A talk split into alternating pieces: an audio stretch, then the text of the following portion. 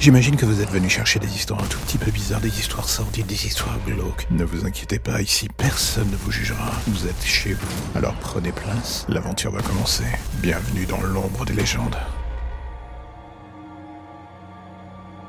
L'univers des creepypasta made in France est ce qu'il est. Un nid de tarés qui prennent le temps de coucher sur papier les fantasmes les plus pervers qui les habitent. On aime ou pas le style, mais la finalité dans bien des cas est la même. C'est comme une bande de jeunes puceaux parlant de sexe, sans jamais avoir rien fait au-delà de sa main droite. Je respecte, hein. Faut bien commencer quelque part. Moi, dans le fond, j'ai pas de rejet à la règle. Il faut bien débuter un jour, on s'entraîne dans l'ombre, et ensuite on décide de passer le cap. On saute à pieds joints dans le grand bain. Mais c'est là que se joue du coup toute la différence entre eux et moi. J'ai juste envie de vous lancer un défi.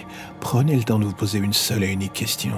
Et si au milieu des histoires que vous écoutez depuis le début, sous couvert de la fiction, l'une d'elles ou plusieurs d'ailleurs, étaient vraies, qu'est-ce que ça ferait de vous? Un mec comme moi, quelqu'un qui se délecte de la souffrance des autres, ou alors un pervers de plus dans notre petit monde? Vous n'aviez plus assez de perversion au stock pour traîner sur les sites de cul, alors vous avez décidé d'essayer un nouveau rayon du centre commercial de la névrose. Encore une fois, j'ai envie de dire pourquoi pas mais maintenant que l'idée est arrivée dans votre tête, j'ai envie de vous dire, pensez-y. Demandez-vous ce que vous venez chercher ici chaque jour. L'acceptation que d'autres gens comme vous existent, que vous pouvez vivre vos fantasmes ou déviances, le tout au travers de ces histoires tout en restant bien à l'abri dans votre foyer protecteur? Dans le fond, et pour quelques-uns d'entre vous, je suis certain que vous connaissez déjà la réponse. La seule qui reste encore en suspens dans votre esprit est de savoir jusqu'à quand vous allez continuer de vous mentir à vous-même.